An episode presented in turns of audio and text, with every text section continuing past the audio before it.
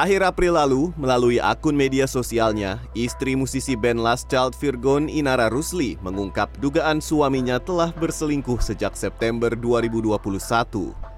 Ibu tiga anak itu mengatakan suaminya selingkuh karena selama 9 tahun pernikahannya, Virgon tidak merasa dicintai.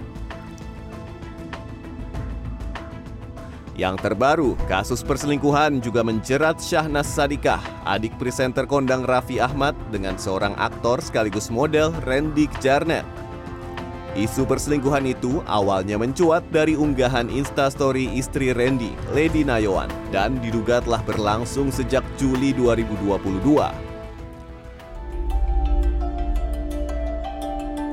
Banyak faktor yang membuat seseorang selingkuh, namun ternyata bisa juga datang dari genetika seseorang.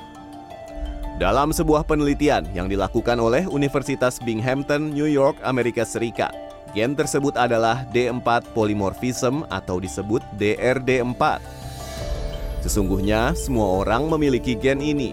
Namun yang dapat membuat seseorang menjadi tukang selingkuh adalah ukuran dan variannya. Peneliti genetika molekul Mokhtar Riyadi Institut for Nanoteknologi Herawati Supolo Sudoyo menjelaskan, gen DRD4 berfungsi untuk membantu produksi hormon dopamin yang memberikan rasa kesenangan. Namun, gen DRD4 tidak hanya ditemukan pada orang yang kerap selingkuh saja, Gen ini juga bisa ditemukan pada mereka yang menyukai situasi menegangkan, seperti orang yang gemar mengambil resiko finansial, penjelajah, ataupun penggemar olahraga ekstrim. Hormon ini memberikan perasaan positif. Sesuatu yang baik sekali. Dia juga memengaruhi perilaku. Nah, perilaku itu bisa banyak. Eh, setiap peneliti itu punya interest masing-masing. Tapi uh, gen dopamin tidak hanya untuk perilaku seks.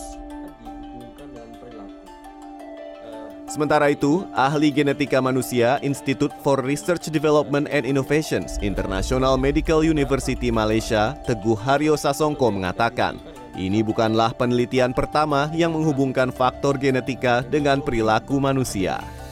Namun, ketika mencoba menghubungkan faktor genetika dengan perilaku, maka harus berhati-hati. Karena bukan hanya faktor biologis saja yang menentukan perilaku seseorang. Faktor sosiologi dan bagaimana dia dibesarkan juga memainkan peran. Apakah benar faktor-faktor genetika itu bisa menyebabkan satu perilaku yang berisiko? Salah satunya adalah selingkuh. Jawabannya bisa iya. Ya, tetapi uh, berapa persen itu menyebabkan itu masih pertanyaan. Dan juga itu adalah hubungan yang sangat kompleks. Karena dia ada banyak faktor yang yang yang yang ber, yang yang yang bermain di situ. Lalu bagaimana pendapat masyarakat terkait kemungkinan perilaku selingkuh yang dapat diwariskan secara genetika?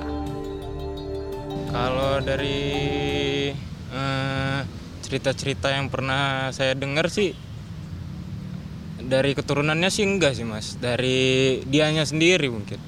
Tapi nggak menurun sih. Saya lihat orang tuanya juga baik-baik tapi teman saya selingkuh gitu. Kalau aku sih percaya nggak percaya sih soalnya papa aku juga selingkuh.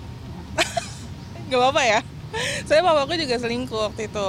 Nah terus udah gitu dulu sih pas bukan sekarang aku dulu juga sempat selingkuh sih sama cowok. Itu masih belum terlalu percaya sih sebenarnya entah percaya entah enggaknya kalau dari situ Perlu diingat, mereka yang terlahir dengan warisan genetik atau keturunan selingkuh belum tentu menjadi pelaku perselingkuhan.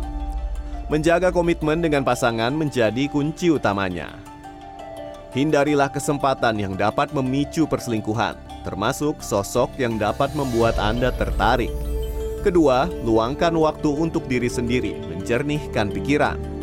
Ketiga, renungkan dampak buruk selingkuh. Keempat, hubungi teman dekat yang bisa diajak berdiskusi kenapa Anda tergoda untuk selingkuh. Kelima, terbukalah dengan pasangan soal ketertarikan Anda pada orang lain.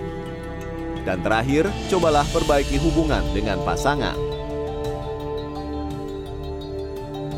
Apa pun itu alasannya, baik faktor ekonomi, sosial, hasrat, perasaan, ataupun juga mungkin karena genetika, perbuatan selingkuh tetap tidak dapat dibenarkan. Sebab perbuatan yang dilakukan tanpa izin dan sepengetahuan pasangannya tersebut dapat merugikan semua pihak yang terlibat secara besar dan lebih banyak kerugiannya ketimbang keuntungannya. Tim Liputan CNN Indonesia, Jakarta.